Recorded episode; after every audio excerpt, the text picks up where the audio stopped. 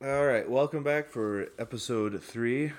We took a long hiatus there for summer as Mac's busy with grandkids camping, and I'm busy with said kids and also camping and fishing. So we unannounced we took the summer off, and now we're gonna get back into it. So last time we left off with the uh, Cuban Exodus, or as it's officially called, the Mariel boat lift. The, the, the boat lift, which I can never remember because I always know it as the Cuban Exodus. Um, so you're still in Traverse City. Still. You're not in um, helicopters yet, fixed wings. No, not yet. Nope. nope. So back from Cuban, uh, like from Miami rather, and Yeah, still we got back in. Oh, criminy. We left. I can't remember now, but we got. We were gone for 28 days and came back, and they were rotating everybody around, and we didn't have that many people in Traverse City, so. You were pretty much pegged when you were going to go next, and I was going to go. I think during Cherry Festival in July, scheduled to go Cherry Festival in July, so I'd miss all that fun and games. But then we were also told that the 131s, the airplane that I was qualified in, was going to be phased out out of the Coast Guard totally in preparation for the new Falcon jets coming in. So Traverse City was going to lose its three fixed wing airplanes. And since I still had time in Traverse City, they said, you have to get qualified in the helicopters. So I began taking my courses out and studying the helicopter and working with the guys that worked in the helicopters and we had at the time we had two well we only had one hangar because the the 131s had to stay outside because the old hangar was gone. So they had to sit outside all day and we had this huge hangar that was made for three falcon jets and two helicopters and there were only two helicopters in it. So i started doing the 52 and then as luck would have it of course we could subtitle this episode how i met your mother.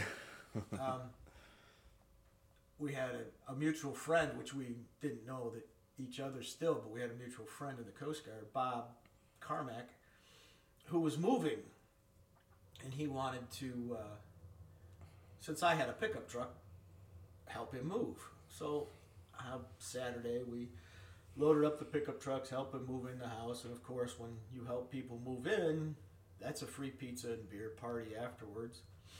And Bob moved into this house on 15th, I think, 15th or 16th Street, with an alley and a, a lower level that walked into the outside garage, and that's where the keg was and all the food, and we were. Uh, having a great time, and Bob had his music just cranked. He was a huge Frank Zappa fan, so he had his music cranked on, and we're we're doing stuff, and it was it was it was hot. It was extremely hot and humid, and all the rage at the time were squirt guns, and my friend John Bradley had a squirt gun and proceeded to squirt people, which was kind of refreshing, and not only that, but we're sweating so much you couldn't really tell you were wet.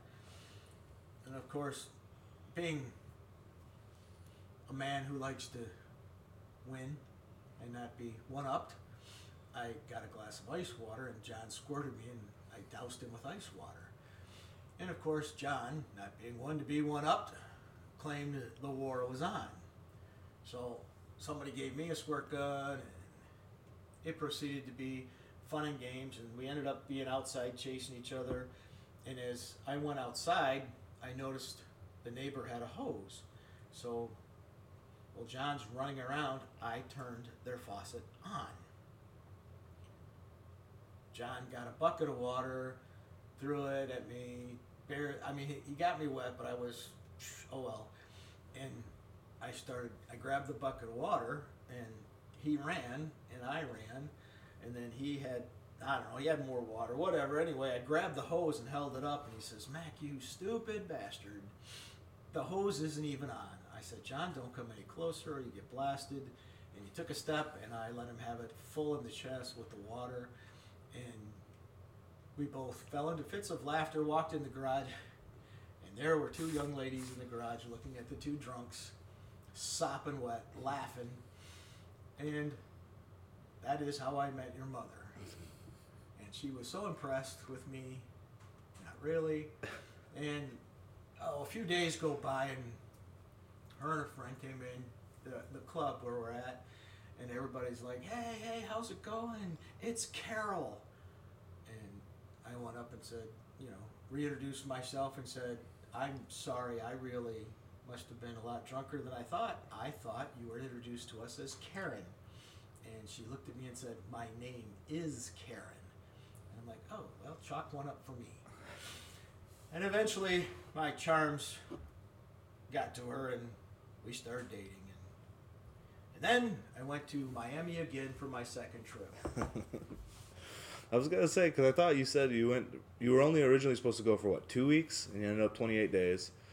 Yeah, this time we were scheduled to go a week, and by then it was it was winding down. There wasn't as much to do in Miami, so it was one week, uh, or I think it was more or less nine days because you had three days on, three days off, or three days on, one day off, and I think we did it two or three times. But the crew I went with the second time,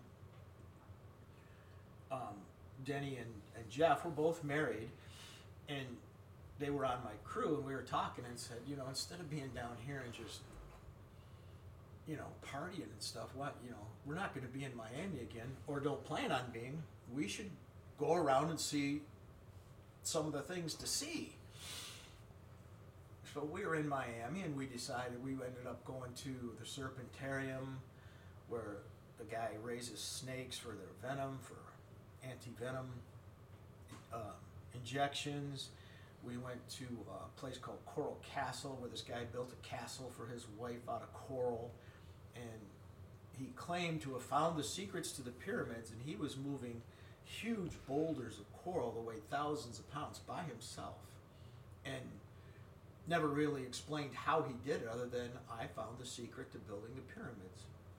And he's got a coral gate to his place, and if it's not he has a wooden bar that goes over it. If the wooden bar is up, you touch it in the corner, and it just swings open, like it's on hinges and greased up. And I mean, I'm probably sure the engineers have figured out how they did it, but it was just, it was kind of cool. Um, Denny and Jeff were also huge fans of of uh, seafood, and Jeff would always find the all-you-can-eat seafood places for five bucks. So we ate like kings, and then uh, even one day we said, "Hey." what we should do on our day off is take the rent a car and go to the Keys. And we thought that'd be great. We could go all the way down. We could go to Key West. Not knowing, even though we were in Florida, that Miami is still a very long way from Key West. So I think it took us, I God, four or five hours. It seemed like we were in the car forever. And we stopped, and of course we had to stop at every key on the way because Jeff was our tour guide, and knew had to stop at Shark Key, Marathon Key, Key Largo, all these places. And by the time we got to Key West, it was like, hey, have a beer to get back in the car and head back home so we could be back.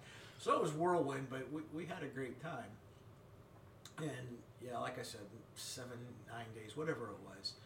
And we flew down commercial because they didn't want to le- release airframes.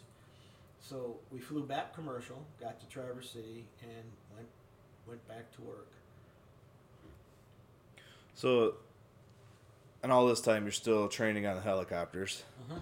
Is now I know you finished your career as a rescue swimmer. Was a rescue swimmer a thing at that point? No, rescue swimmers. The rescue swimmer at the time was helicopter flew pilot, co-pilot, and flight mechanic, which I was training to be a flight mechanic. And if someone had to go in the water, the co-pilot got up from his seat, came in the back, and was thrown in the water. and that that that's the way it was. There was no provision. You would lower the basket, and if the person was just unable to get in the basket, the co-pilot went in the water. That's just the way it was. Um, there was no, he had no training on It other than you know swim over, grab this person, come back, get him in the basket. So it was, and I do not know offhand how many times that was actually deployed or not, but I know part of the the syllabus for being a rescue swimmer was practicing scooping people with the basket. oh gee. So but yeah, and, and when I got back, we were, I was doing my flights, my familiarization, and I had lots of friends who were qualified in the in the 52, and they'd show me stuff, and I took the test and I failed it for flight mech, and went back over all the stuff I hadn't got down right. My friends were helping me and studying and cramming, and uh, I took the test again, and I passed, and uh, then I had to have my check ride, and uh, the check ride was with the person, the, the bane of my existence, my nemesis, a chief I had pissed off a long time ago, early when I got to Traverse City, and he was going to give me my check ride, and I thought, well, it's a good thing because he doesn't see eye to eye. So if he passes me, that's you know, and uh, he came up and he said, McIntyre, you damn well better be perfect. And of course, we out on the check ride. We get all done with it, and you're on the intercom system, and uh, the pilot says, "Well, what do you think, Senior Chief? I've seen better hoisting in my career."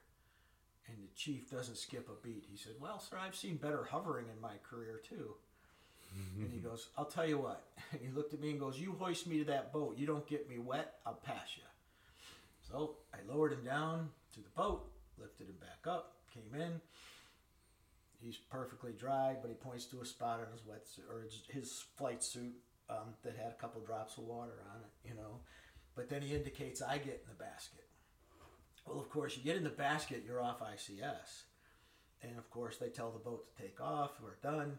And he lowers me down to the water and lowered me into the water. And that time I knew when you got wet, you, you, You were good. So your whole bottom part's wet, you know.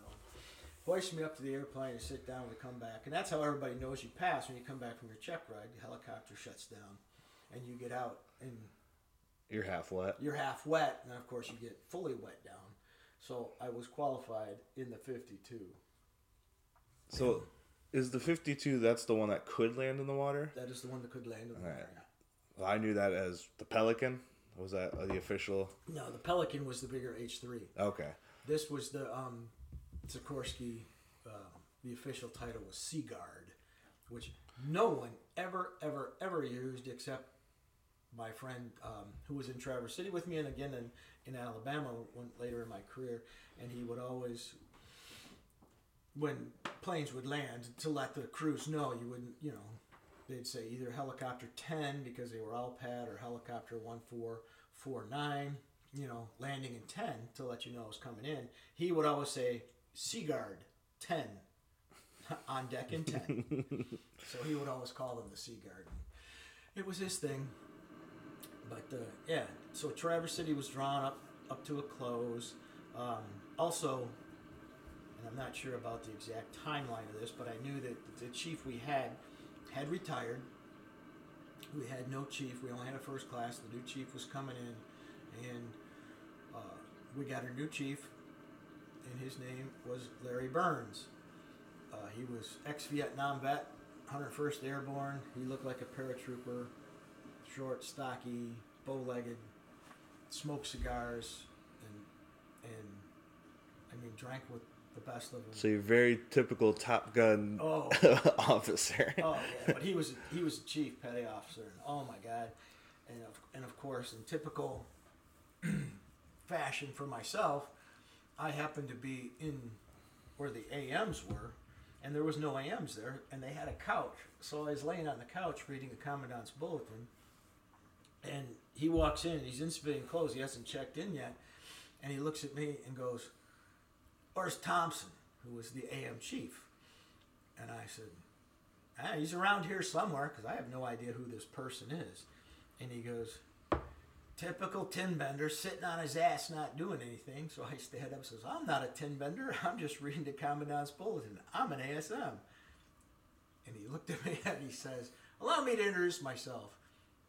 I'm ASMC Burns, your new chief. And I'm like, oh, cool. And I mean, pff, caught. I said, well, you caught me, chief. I- I go, have you been to the shop yet? He's like, no. I said, well, come on over. I'll introduce you to the guys. and uh, la- uh, later on, Larry, who you never called him Larry, he was always Chief. You couldn't even introduce him as Larry. You introduced him as Chief Burns, and he would then say, "My name's Larry." But if as long as you weren't in the service, so to my girlfriend at, at the time, you know, your mom, she could call him Larry all day long. He loved it, but nobody else could. So you know, I introduced him around the guys, and he he was just.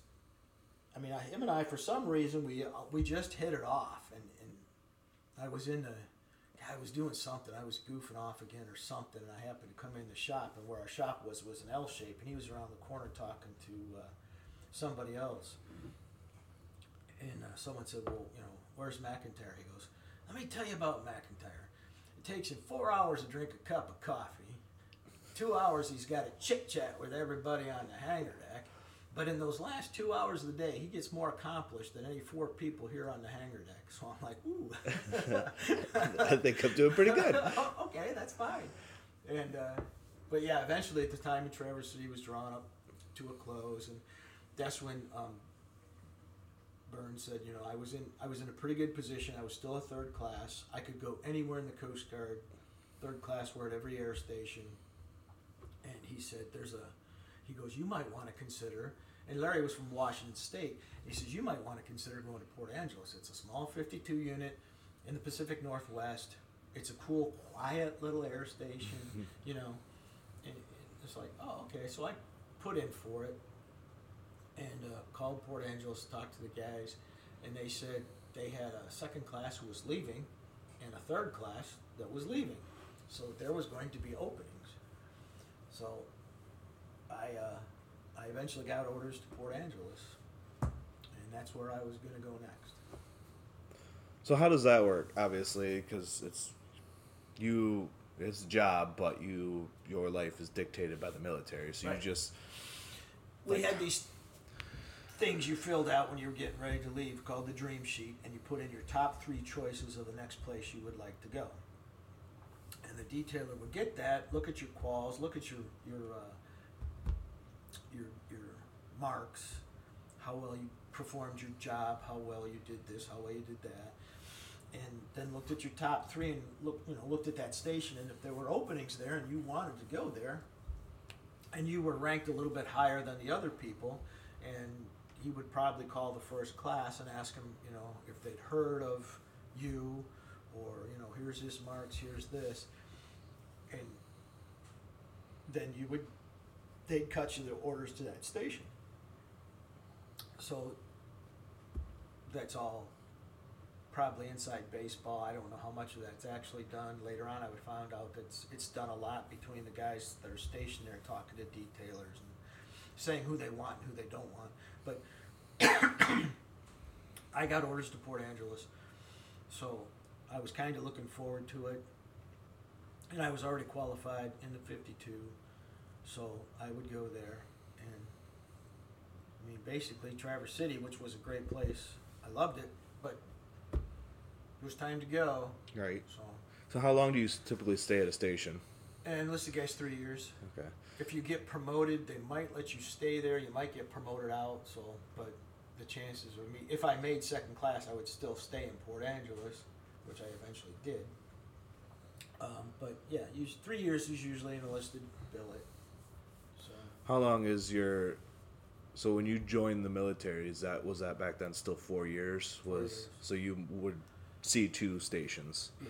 typically. So I, what I did was I also, too, just before I left Traverse City, I re-enlisted for four years. Okay. So I could do three years in Port Angeles, and then I would have to go somewhere else for that year. And you can use that as leverage. You don't want to use it too much for the detailer because the detailer is an officer, so you start pulling that leverage. Like, you know, I'm going to get out in a year, so you might as well leave me here.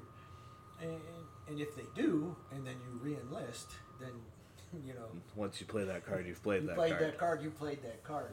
So, but yeah. So I mean, I uh, I, I I managed to get to Port Angeles. Well, and I know one thing you've always said too that as far as this armed services go, the Coast Guard's the smallest. Yeah. So, and I remember you I can't remember where we were, but there was a list of names somewhere. And you're like, oh yeah, I know that guy, that guy, that guy, that guy. I never worked with them, but I know who they are.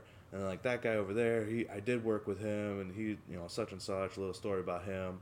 So like, and there's a list of twenty guys, and you know who Yeah. they are. Yeah, yeah. There's there's a lot like um, and and you would meet guys that knew guys that you knew. So and you could you know, like uh, in Traverse City was very small. I knew. I knew one guy that went to uh, Kodiak, but then eventually he got out, and then I knew, you know, just basically the guys in Traverse City. And then when I got to Port Angeles, I my first class there was the same first class who was an instructor at ASM school. So I knew Terry, and Terry knew me, which is probably another you Right, know got- thing. The detailer called Terry and said, "You know McIntyre." He's like, "Yeah, I knew. You know, he's one of my students." Right. You know, and uh, apparently I made a good impression. So it's like, yeah, you know. So I went to um, Port Angeles. Um, just before I left Traverse City, I asked your mom to marry me, and for some reason she agreed. So that was actually that. I mean, the story happened within 20 minutes, but that's over a year Oh or yeah, so. yeah, of- yeah, exactly, yeah. I mean, you know, um, yeah, we dated. We went to uh, Traverse City's always been called Station Vacation, and the summer after I was all done with um, Miami, so you know, into July, into August and September, it was hot and humid, and we spent a lot of time partying with our friends, being on the Boardman River, rafting, swimming, you know, just enjoying the summer. And we were always, you know, we were always, we traveled in, in, in the group. We did a lot of, a lot of that, you know, together. And I mean, I, you, actual, a, a date with your mom might consist of, you know, six of us going out rafting or six of us just going to the beach or Right. six of us going to a house party to play cribbage or you know euchre, you know, and that's what a lot of it was. We'd go to different people's houses for the weekend, and the cribbage board and backgammons were all set up, so you just sit around playing and just you know make the rounds of playing everybody till you were done. So, but that's So how uh, obviously you're engaged. That's more than just dating. If you guys were just dating, how would the Coast Guard handle it? Like it's on you if if she wanted to move out there with you, or would they? yeah. If you're not married, yeah. Right. And then um, I know that when I got to Port Angeles, I did submit a, a permission, a, a, a, a request chit they called it to get married. And you know they're like, you know, you, you don't have to do this. I said, well, I, I want to keep this as approved, just to keep that in my back pocket for you know them because they always said, you know, did the Coast Guard issue a wife in your sea bag? I'm like, you know, no, but they gave me permission. So, Right. you know, just, but, uh, yeah, spouses aren't, whether you're a male spouse or a female spouse, you, you're, the needs of the service outweigh the need of the family. So, you know, and, and when you're married, they, everybody knows that. So, yeah. All right. So you go out to Port Angeles, like you said, small 52, and just business as usual. Yeah, um, when you first get to a new unit, you're they go, you know, they get your training jacket and all that stuff, and when you check in, you go to medical and get a, a, a if your physical's not up to date, you get a physical, and um, they go through your training jacket, and oh yeah, you know, you're qualified in the 52, and then they take you out on a, a fam flight, and the first thing they do is see how you hoist, and I for some reason I didn't get a, a, a FAM flight right away. I, I can't remember why. And I, I, I just don't know. But we got assigned to a duty section. I don't know whether we didn't have pilots enough or time enough or whatever it was, you know. And uh, was in a duty section and we launched a helicopter for a SAR case. And then they said, hey, we have another SAR case going. So brought in pilots. They sent another crewman out. We launched that out. And we're, we're standing around waiting. You know, now we got two helicopters to recover, and oh my goodness, you know what's going to happen, and yada yada. And I, for some reason, I was now the senior guy because we lost the two senior guys to me, and I was like now the watch captain with one other person. And the engineering officer came in and said, McIntyre, you're qualified as a flight mech, aren't you? I said, Well, yeah, but I haven't had my FAM flight yet. He said, That's not what I asked you. We have to get this other airplane. We have another case. So I was like, Oh my God, all right. So the two of us, we said, Well, we need, you know, we need help getting the helicopter out because it's a four man job and there's only two of us. So we get the helicopter outside and we do this stuff and we do all the stuff. And I went and got ready. And uh, the two pilots, we start up and he goes, All right, consider this your check, your your FAM flight and your check ride. He goes, Do you see the numbers on the runway? And we're in a hover. I said, Yeah. He goes, Go on hot Mike, con me in. So I conned him into the number, hoisted the basket down, brought it up. He goes, You're good enough to go. Let's go. Secure the cabin. We're going. So, and of course, it was somewhere around the Straits of Juan de Fuca, closer to Seattle or something. We were in the air for like 20 or 25 minutes. And we got called off. They found the boat or whatever it was. And uh, so we returned to Port Angeles. And by the time we got back, the other two helicopters were there. So, A lot of work. but yeah, the next day, the engineer, and it was the engineering officer, Mr. Luther, he just went to the chief and said, he's had his check ride, he's good to go. so I was, I was in the rotation. So, and, and that, in retrospect, looking back on my career, I was always in the right place at the right time. You know, I didn't have Right. to go through this massive check ride, six hoists and all this stuff, one at night and all this stuff. The engineering officer said I was good to go, and I was good to go. So how does how do you get cases? Because obviously there's not like a nine one one number to call for the Coast Guard. what usually happens is you have a duty section which consists of a watch captain who's a senior first class second class and you have three to four other people in the section. Some are qualified in the 52 some aren't you know but you're all aviators. And and if you all are qualified you just take turns. And at the time it was um, you had duty every third day and that's your 24 hour. And different stations handle it different ways. Some of them start your day starts at 8 o'clock and you work till 8 o'clock the next morning. That's your 24 hours on some work you come in at 3 and work till 3 the following day and that's it in Port Angeles, it was one in three days. You started at eight o'clock, got off at eight o'clock, unless of course you were up all night doing a doing a SAR case. In which case, if you were considered in the bag or too tired to continue your job, you were released and sent home, and then they just have someone stand your watch for the rest of a couple hours until the other state uh, duty section came in. So the watch captain would just he would take a turn as the flight mech or the duty guy and then you know the next guy and the next guy and the next guy and you just rotated that around. So you weren't you were standing the ready crew but you were push the airplane out help fuel it defuel it while the other while the actual flight mechanic listened to the pilots did the brief figured out what they were going to do where they were going to go and you got the airplane ready. And then so every 12th day of your duty day, it was your turn to fly. You would be the guy. So that's that's how that worked. And when you checked in in the morning, the whole duty section would be there with the pilots, and you get a little brief. You know, we don't, you know, the weather's going to be this. We're going to do a night flight tonight for training. Who's my flight mech? You know, it's my turn, and they'd be okay. Okay, cool. You know, and uh, you know, make sure you do this, make sure you do that, and, and then you go about your day normally until four o'clock came. Then you didn't go home. I mean, you did whatever you had to do, your cleanups or whatever. The night check would come in, and then at four o'clock, you were basically off. You went in the break room, watched TV. Um, you could. We used to go fishing. You know, down the pier. Just tell the watch captain you'd be out fishing, and or you know whatever you wanted to do. You just had to be on the base.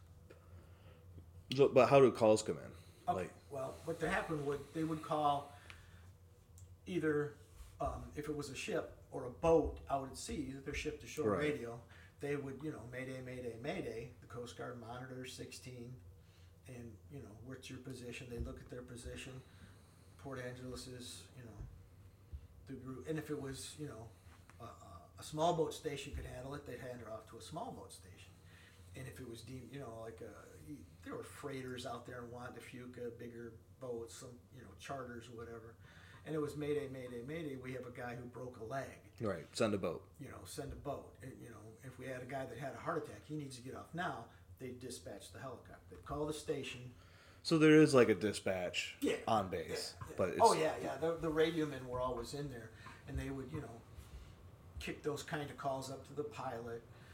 The pilot would you know, if it was a medical emergency, they'd always contact the flight surgeon and say, hey, you know, this is this, and and usually sometimes the flight surgeon would get on the phone with them and they'd talk and go, yeah, this guy needs to come off right now. And well, we'd fly out to the ship, pick the guy up. They'd have the ambulance waiting at the station. We got back, and away they'd go. So, or um, I've I've picked up. I had when I was in Port Angeles. I picked off people off off uh, ships and boats and took them to Seattle. I've them to um, uh, other hospitals, directly to the hospital. Right.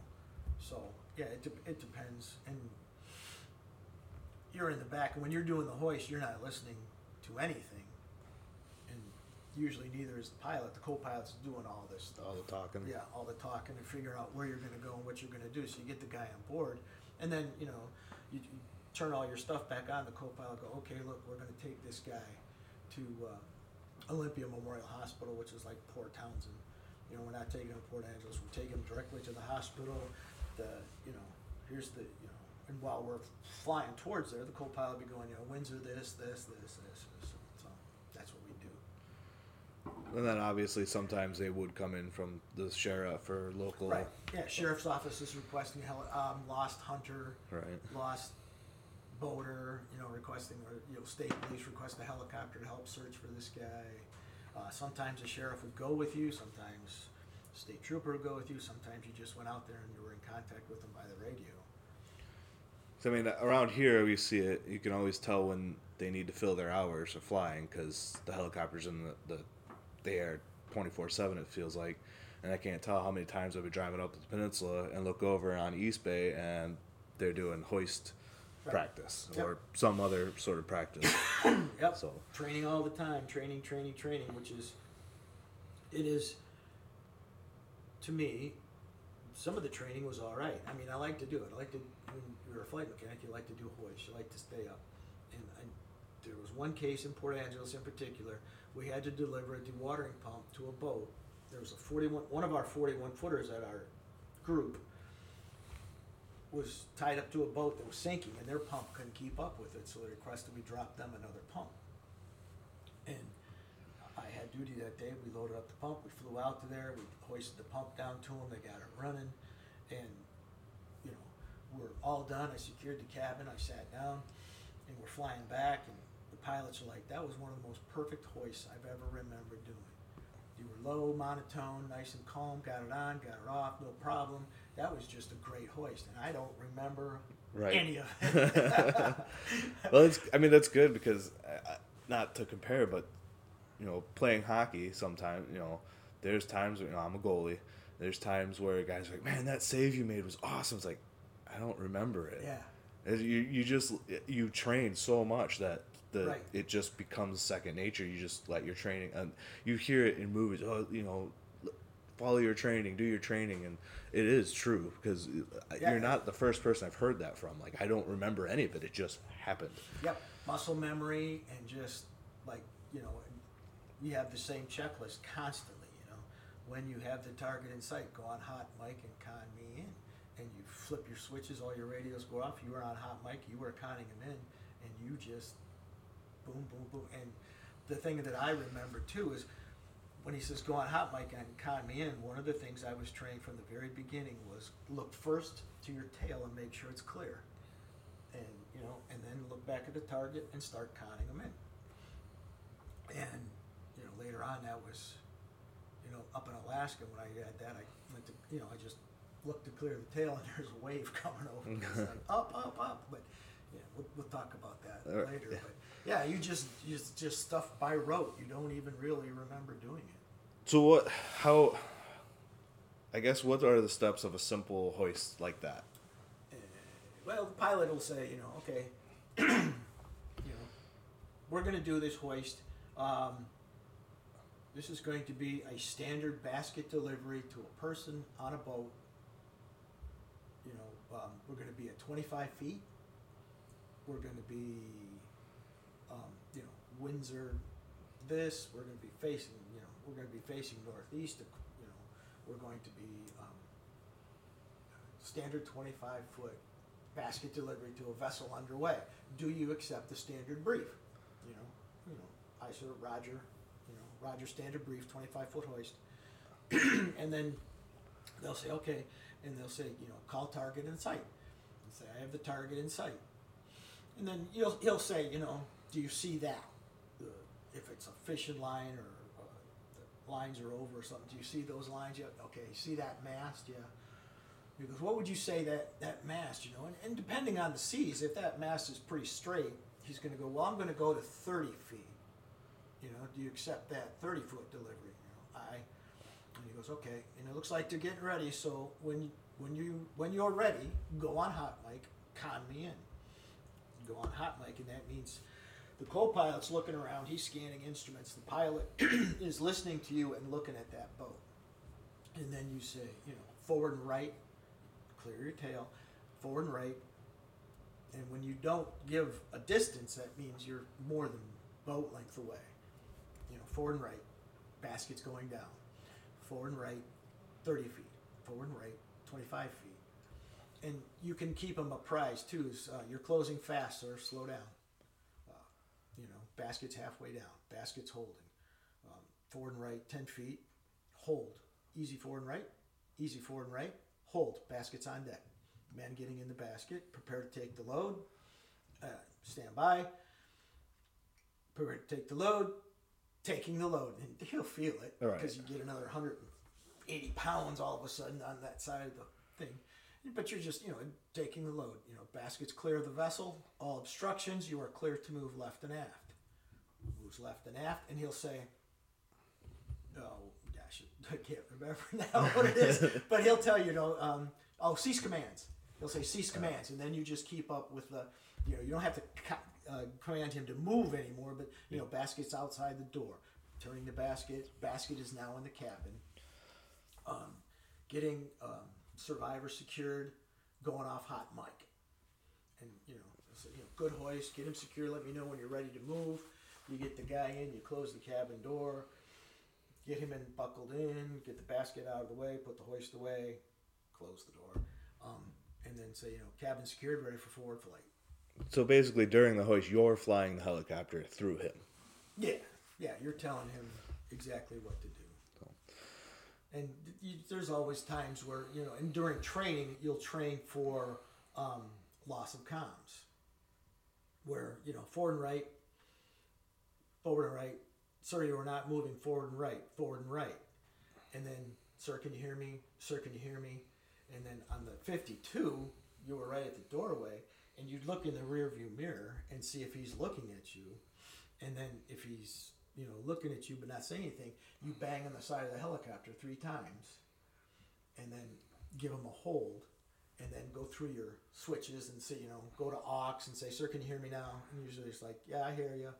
It's like all right you know we are committed to the hoist so we're going to continue. And if we're not committed, then we're not committed to the hoist. You are clear left and aft. Let's figure out what we're going to do. Yeah, and there was a lot of times, and then they'd give you the uh, um, cable runaway, the hoist runaway, where the you know you get it on deck, and all of a sudden the cable's It just just paying out like a med, so you have to you know stop that, and you know tell them I have a hoist runaway, and you know just you know you just throw these emergencies at you all the time. So. Obviously, those probably happen during training flights. Like they set them up for that to happen, or you Yeah, simulate right, them. Right, right. They'll, yeah, and that was the other thing, you know, simulate. You know, some if you were flying on a check ride, or sometimes a co-pilot would even say that, you know, simulate lost comms. So it'd be, you know, the pilot would either start, you know, stop and not because he's not hearing you, or you know, just, Right. And it'd be, you know, simulate lost comms and like, you know, So how how far could you hoist? 100 feet, 100 feet. So 100 feet of cable. Right. So yeah, then you, the higher up you go, I bet the more that that's basket spins and turns and swings and yeah. So 25 foot was a good, you know, sometimes you do 30. 50 feet, you know, you're starting to really you gotta get that pendulum basket spinning and then you have to time it get it right up on that boat and then dump it right on the deck, you know. and then you have to be careful if you get someone in. You got to be careful lifting them up that you don't Put them into it. Yeah. jerk their back out of. But yeah, so you got to just kind of. And on the 52, it had the, the, the toggle switch for the cable was had one indent, which is going slow, and I forgot how many feet per minute. But you hit max. You know, once you get it clear of the boat and you're moving it up, then you can hit max and it, It you know brings comes it up. up. And yeah, but you don't want to hit max to get it off the boat. It'd be sometimes you have to if that big trough is coming, and the, or the boat starts heeling over. You you really got to go. So So yeah, there's definitely an art to it. yeah, yeah. That's, well, that's you know that's why you practice Right. all the time.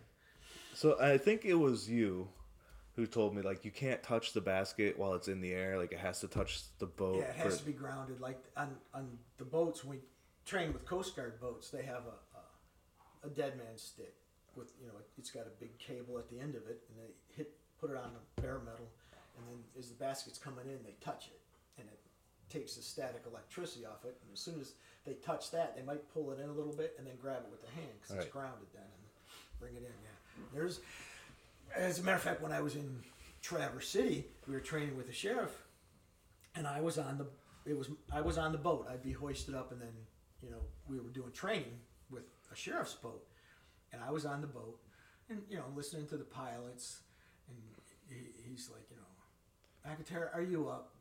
Yeah. Tell him to steer three three zero on the compass. So I, you know, I steer three three zero. I don't know how to do that. Where's your compass?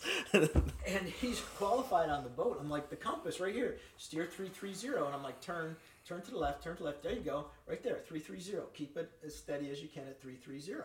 That's the pilot's going to do this. And for some reason or other, they said, well, have him grab the basket. So I'm like, okay, you know, and I'm like, you're going to have to grab the basket. And I hand him the dead man stick. I should make sure it's grounded first. So I was steering the boat, Oh, and of course, next thing I know, there's this flash, and he's laying at my feet, going, "Whoa!" And I mean, and the pilot's like, "You know what the hell is going on?" I said, "He didn't believe me, and he didn't. He thought, you know, how much of a static electricity could it give him, and it gave him a pretty good mm. spank." More than a carpet static it charge. knocked- knocked him out of his butt. And it's like, oh my god, I can't. I'm like, what are you doing? I didn't think it would be that much. Yeah, those those rotors are spinning through air quite fast. Yeah, it's a it's a big static buildup, and it depends. You know, the same thing: dry air, Right. wet air. You know, it's, it, but it's like, okay, dumb shit. Won't do that again. No, probably won't. Learn how to drive 330 too. Oh yeah. So that's basically Port Angeles, pretty standard. Port Angeles. Yeah, I left in in November to come back. to Traverse City, got married. Um, I'm, you know, I, I met these guys. We were, I fit in. When you're a new guy, everybody's leery of you at first. You know, do you know your crap? Do you, you know, are you just a braggart? You know, are you bad, good, you know, whatever. But on the way back, it, got married in November. We're driving back. We get to Port Angeles. Your mom and I agreed we weren't going to do anything really big for Christmas. I had a little apartment, you know, one bedroom apartment. We're not going to do anything for Christmas. We'll just, you know, no no gifts for each other. We'll just, you know, play it by ear. We got the my apartment. I open up the door, and the first thing you, we smell is pine. and all the guys got together and bought us a Christmas tree. Put it in the living room. Uh, my landlord was a retired Coast Guard guy, so he knew Coast Guard. Coast Guard goes, "We want to get into his apartment, and put this in." there." Oh, sure. Right. Uh, and every shop had made us little ornaments, and they're all hanging on the tree. And my, you know, I was like, she goes, "I haven't even met these people yet." and I was like, "Yeah, I know." Um, well, these are the guys. So Well, and that's where you met uh, Chris and Megan. Chris and Megan. Yep. And did you meet Stephen Bina. Yeah, Stephen Bina. So I mean, I know those those guys are you know. They were all in Port. Steve was on the boats. We in Port Angeles. We were part of a, a group, so we had a big station.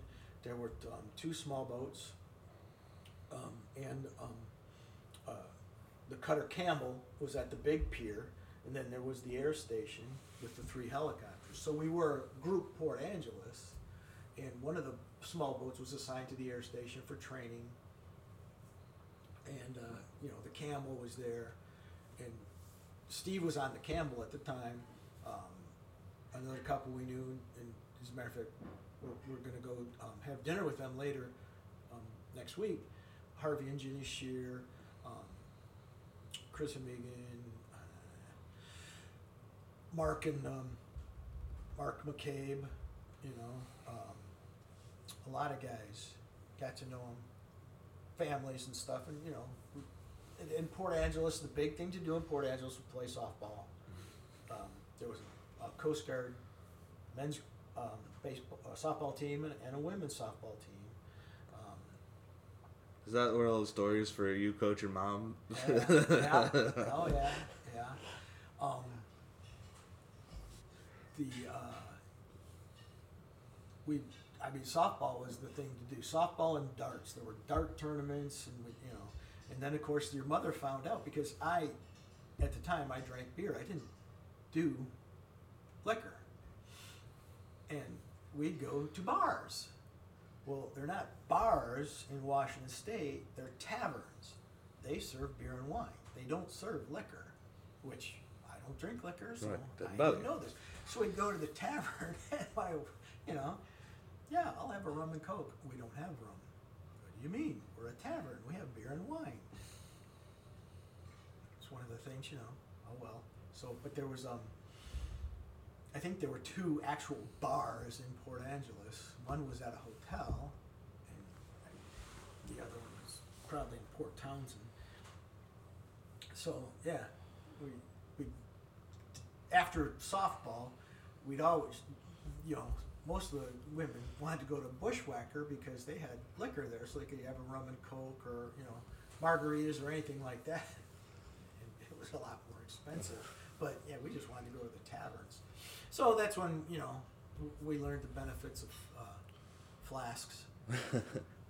So Isn't that where mom also discovered some of them would let you bring your own? yeah, right. You bring a flask in, or yeah, if you want to bring a bottle and buy a coke from us, you know, a lot of because they knew, you know, the softball team's coming in. Right. They're gonna Drop some money. drop some money. So yeah, you know, we're, we're just gonna serve you a coke. We don't know anything else Right. about it. So yeah. Can't Keep it quiet, but yeah. Yeah. So that's basically Port Angeles. It sounds like. Yeah, we had um, when I was in Port Angeles, we had, this is just before I went home to get married. We had, I mean, there's characters that you meet in the Coast Guard that are legend, and one of them was an AT, avionics technician, Hal Rose.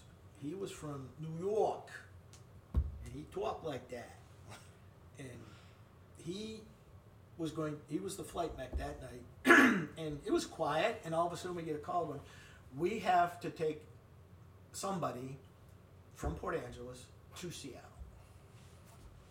Okay. How long So- a flight is that? eh, half hour maybe. So hal's hal's gonna do it. And you know and hal in his typical new york fashion oh just to transfer someone what the hell we're an airline yada yada yada yada. Well three black sedans pull up. This guy gets out and he's wrapped in chains and shuffles into the hangar and the FBI guys are there and they're talking to the pilot and they motion Hal over and this is the guy, you know, and they're put him in the helicopter, sit him down, and they're chaining him to the you know to the tie downs. And Hal says, Yo, he can't do that. If the helicopter crashes, he can't get out.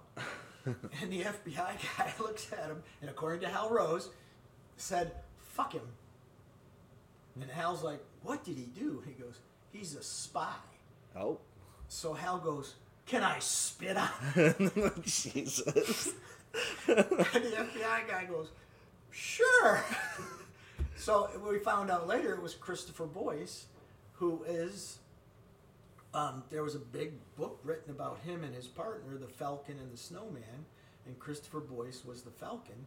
They worked at a top secret facility for computers or something, and he was called the Falcon because he liked falconry, and they sold secrets to the Russians, and he was caught in all places, Port Angeles. Huh. He was at a drive-in restaurant having a burger, and the FBI, you know, whatever, long time investigation surrounded him and took him in and said he has to get to Seattle the fastest way possible. The Coast Guard, yada, Right. yada. and uh, that fast or the drive-in was called the pit stop, I believe, going by memory. I got the article somewhere, but they came out with the Spy Burger because that's the burger Oh, he had ordered. So they were selling Spy Burgers in Port Angeles. But yeah, he Christopher Boyce, and they took him in there, and that was like Hal was like, I ain't gonna get a medal for that, but geez, that was awesome. I kicked a guy in the ass. Like, Jesus. He's a effing spy. but yeah, Hal was a character.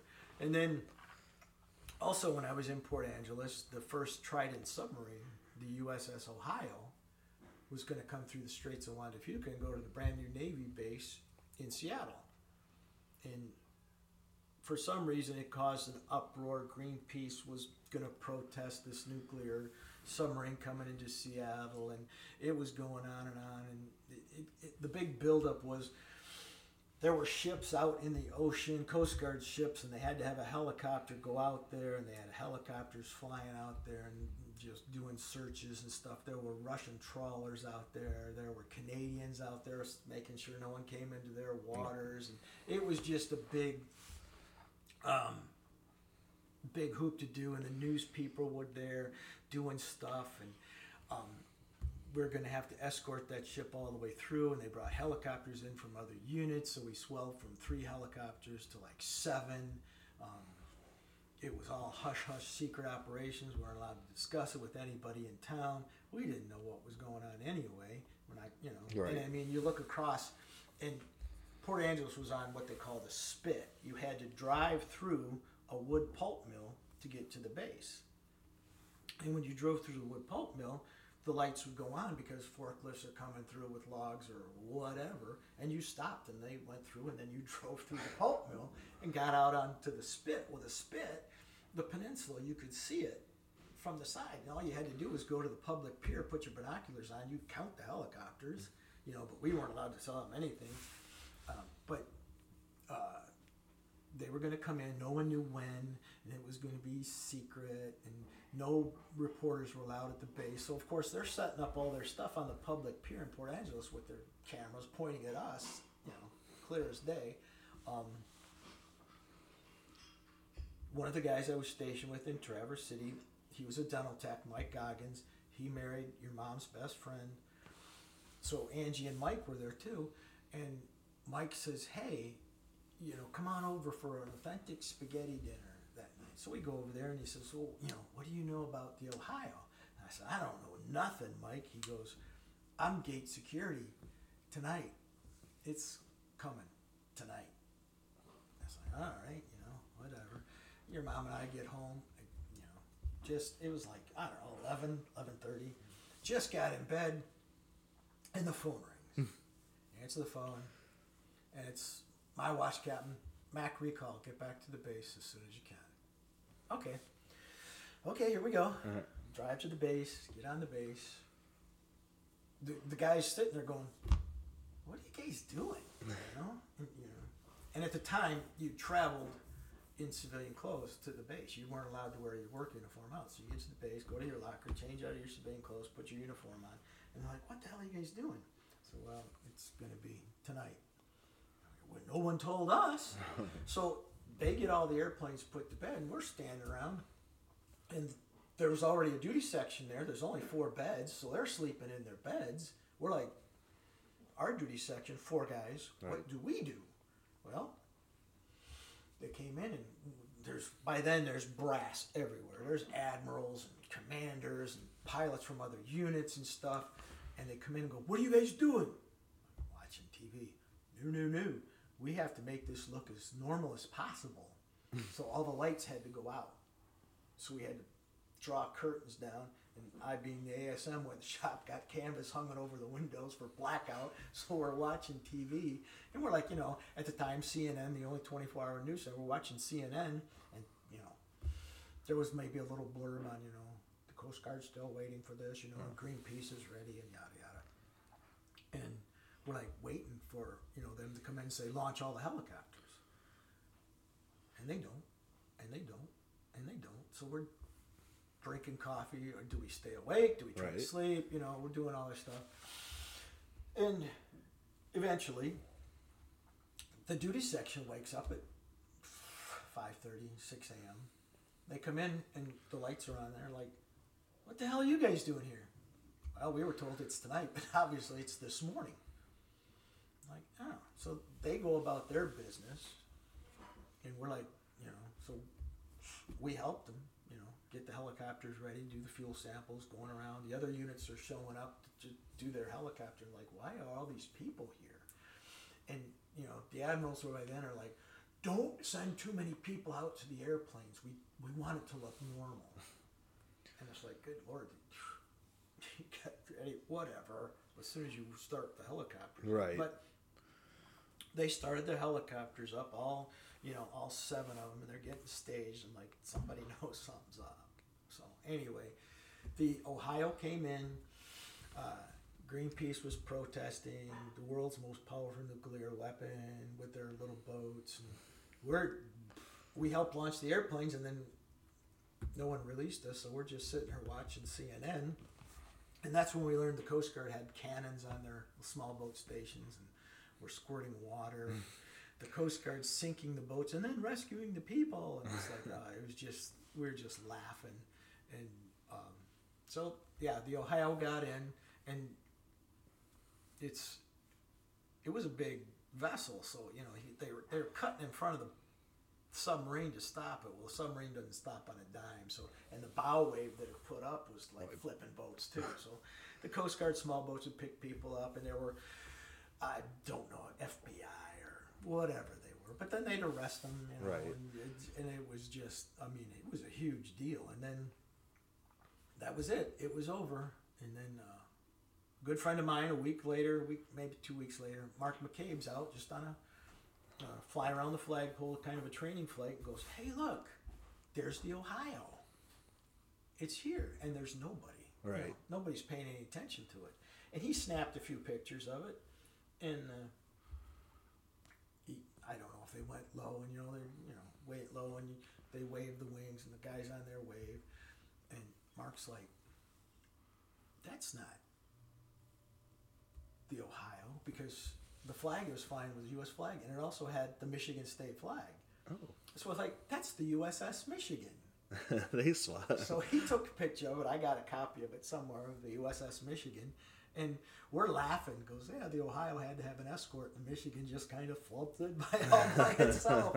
So yeah, that was. But you know, that was our. For, oh gosh, it seemed like it went on forever.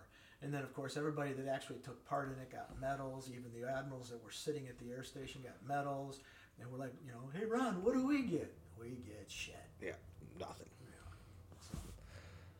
But that, yeah, that was Port Angeles, and um, the three years just seemed to really fly by. Um, I had one year left in this enlistment, and yeah, I, I made I had made second class, so I'm trying to pull, you know, my I only have a year left Oh. and uh, basically, uh, talking to our my you know the chief there, and he goes, "Where do you want to go? I can get you anywhere you want to go. I got pull." His thing was he'd always write down notes on any piece of paper, matchbook, rip a magazine off, he'd write notes and stick them in his pocket. And we were happened to be at the club one night, and he told Karen, he says, I can get you anywhere you want to go. I guarantee it. Where do you want to go? And we had talked about it, and we had found out we are going to have a baby. And we said, well, why don't we go to some place that's not nice? Let's go to Brooklyn, New York. The baby will be small enough, it'll still be at home. Um, don't have to worry about schooling or anything like that. We'll do our three years in Brooklyn, undesirable unit.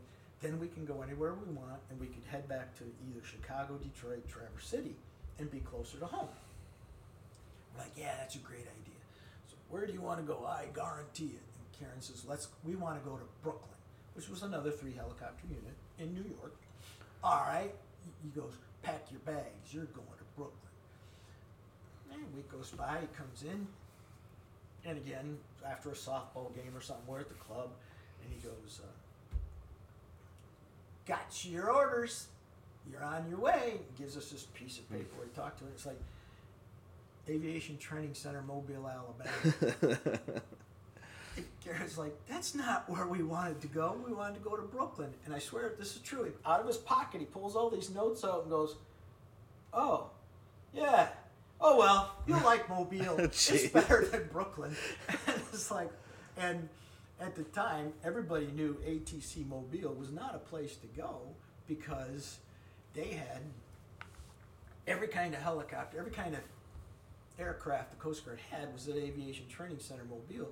That's where all the pilots that graduated Pensacola went to learn how to fly the Coast Guard airplanes. So, oh my God, we're like Mobile, and you know, I don't want to go to Mobile. Well, it'll be fine. Right. Three years in Mobile, same thing. The Right. baby's not going to be, you know, we'll be fine.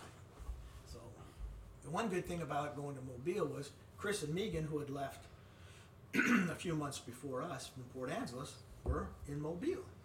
so you knew somebody. So we knew somebody. Um, Stephen Bina, even though Steve was on the boats, he was assigned to Mobile because there was an icebreaker in Mobile, station on Mobile. He was going to go do that. Okay, great. We know a lot of people there. Fine. yeah, it didn't work out. Other than we knew, you know, we knew Chris and Megan.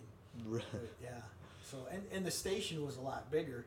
Instead of being just a first class and myself, like in Port Angeles, there was a chief, two first class, maybe three at times, five second class. I was a second class, and six third class. So it was a big station. Yeah. And where I was, there were two second class senior to me and two junior to me. So I was right in the middle. So it's like, oh, you're in a great place. so yeah, that's May of 80, 84. May of 84, we left Port Angeles and drove down to Mobile Dam, Alabama. Our friend uh, Chris and Megan still call it something even less flattering than Mobile Dam, Alabama. So yeah, that's one station down, another one to go. Uh, It's two. that- Traverse oh, yeah, two. yeah. So we'll call that for episode for this time. Uh, like I said, we're gonna start doing these on a little more regular basis, and we'll start continuing through your career. Okay, excellent.